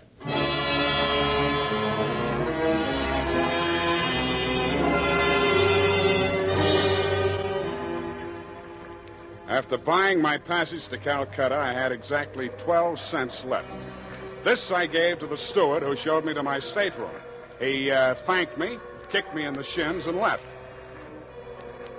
Out on deck, a tall, red-nosed old gentleman in knickerbockers and a yachting cap was taking a turn around the deck. With him was a face I'd seen in the morning lineup down at the Hall of Justice a dozen times. He was a hotel thief by profession, name of Norman Gorman. He knew me, too, but he didn't give me a tumble. I fell into step with him. Ah, sea air. Nothing like it, am I right? Yeah, I guess it's okay, but there's so much of it. Ah, brisk, bracing, salt spray. Nothing like it. oh, yes, of course. Uh, hey, Norman, my lad. I hate it. I hate boats. Suppose there was a fire on board. Fire? Oh, ridiculous. Uh, this your first voyage to the Orient? Yeah. Uh, the inscrutable East. You've made this trip before? Oh, yes, indeed. I've worked this line. I, I mean, uh, yes, indeed. I make this voyage very often.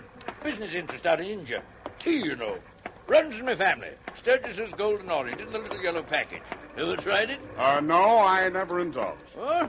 Don't drink tea. That's ridiculous. Commodore, I need a drink. I ain't happy. Suppose there was a fire on board here. Ah.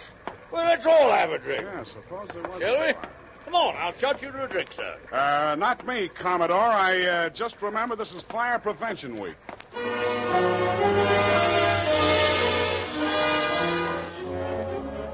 The nearest fire alarm to Brodnick's stateroom was on the companionway leading to the A deck corridor. It was a glass enclosed box with a small hammer hanging on a chain. I broke the glass and turned the key. In three seconds flat, the entire population of A deck were shoving each other up the companionway, grabbing for life preservers as they went. The steward hammered on the door of stateroom 12, opened it, shouted inside, and Brodnick and Constance reluctantly came out. I ducked inside, grabbed the handle of the trunk, and started dragging it. When I got it into my stateroom, I broke the lock and lifted the lid. It was Marcia, all right. There was just time to see that before the stateroom door flew open and the ship's officer stuck his head in. I said it, you. Didn't you hear the alarm? Why, uh, no, I didn't. What's wrong? Never mind that. Here, take this life preserver. Get going now. Okay, on. okay, don't touch me. It makes me nervous.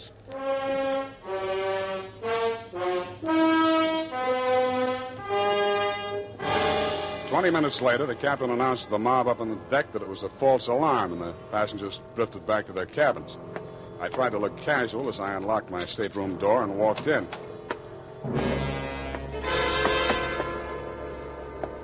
Then I stopped trying. The trunk was still there, but the lid was standing open, and it was empty. I went down to B deck and found the cabin occupied by Norm and the Commodore. That door was locked, so I kicked it in.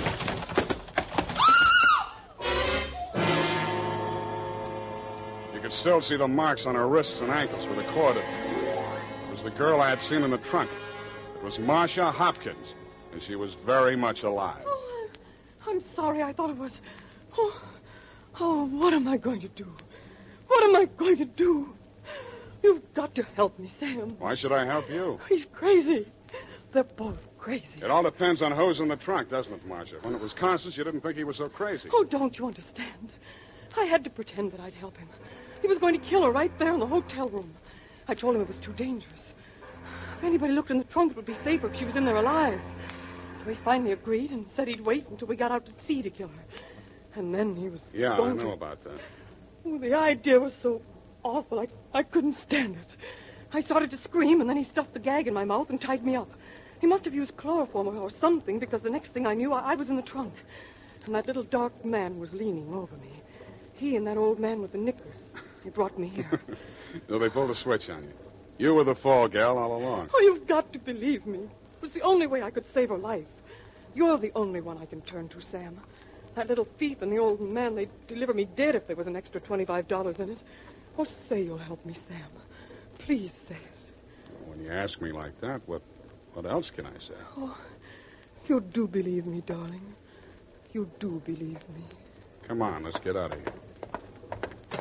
I'm sorry, Mr. Spade. Please step back inside. I promised my associate, Mr. Gorman, that I would not allow this young lady to risk her life by leaving this cabin. You're getting into this caper at the wrong end, Commodore. It's wound up. They've bungled it. It's no good anymore. You may be right. But you understand my position, sir. I can't take any chances. You've uh, talked to Mr. Gorman? Norm? Yeah, I talked to him. He took you into his confidence? Stop making with the pistol, Commodore. You don't know how to use it anyway. Oh, heavens, Norm, you're, you're as white as a sheet. What is it? Oh, he, he's sick. Go, go get a doctor. Yes, yes, indeed. Right away. Listen, Spade. Take her with you. Get out of here. I don't want no part of this. You got it bad, Norm. I'm sick, I tell you. The way I had it sized, this was a clean caper, a snatch. I figure the dame here's an heiress or something. Maybe they drop her off in L.A., correct some, connect some ransom, and go on. I, I figured there was enough for all of us. Oh, but that creep, that Rodnick, he's crazy. He's a regular Jack the Ripper. Stop babbling, Norm. Tell me what happened, exactly what happened. I get a sinking feeling in my stomach every time I think about it. Well, I go in, see? He's very smooth, very businesslike. He offers me a drink. I accept it. He mixes a couple of highballs for me and the dame, then he starts talking. I guess she don't know all about it before this, because she gets just sick as I do. First, I think he's kidding. Then he drags out this set of cutlery like a doctor uses to operate on people. Only he's got something else in mind. The porthole, you oh, understand? Oh, please. I don't want to hear anymore. Being as it's you he has in mind, I don't blame you. My my stomach. Hey, Norm. Norm. Here he is, the ship's surgeon. Uh, oh, dear me. What? What? What? Uh, stand away from him, please. Help me get him into the bunk. Sure, Doctor. Take the shade off that light, please. Ah, uh, yes, yes. He's dead, isn't he? Oh, yes, he's dead, of course. Who poisoned him? I didn't waste any time answering him. I grabbed him by the arm. Before he could object, I was pushing him up the companionway to A deck. It was probably too late to save Constance's life. She'd drunk the same poison, and I was pretty sure she had, but if I was going to nail him for the murder of Constance, I had to get there before the evidence vanished. We got there just in time. I don't need to tell you what we saw, and I'd rather not. Brodnick rose slowly to his feet, clicked his heels military fashion, and bowed very low. Ah, the ship's surgeon. How opportune. Perhaps you could advise me, Doctor. After all, I am, in all honesty, even still a mere amateur at this sort of thing.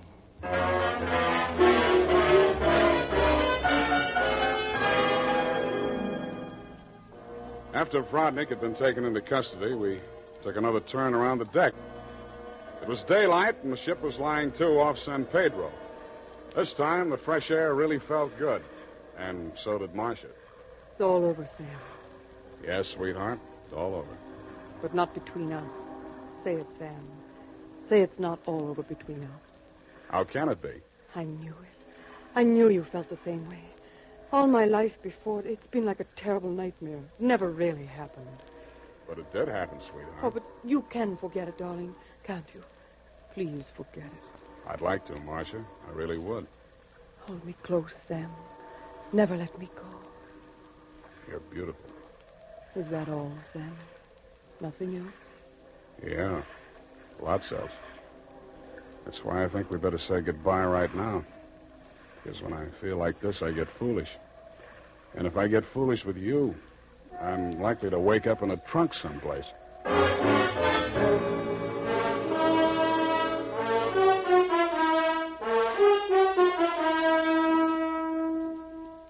that, Mr. Fogg, is the true account of the Calcutta trunk caper. As my voyage was interrupted through no fault of my own, I trust you will advise your company to refund my passage minus the one way trip to San Pedro. Uh, period, and a report.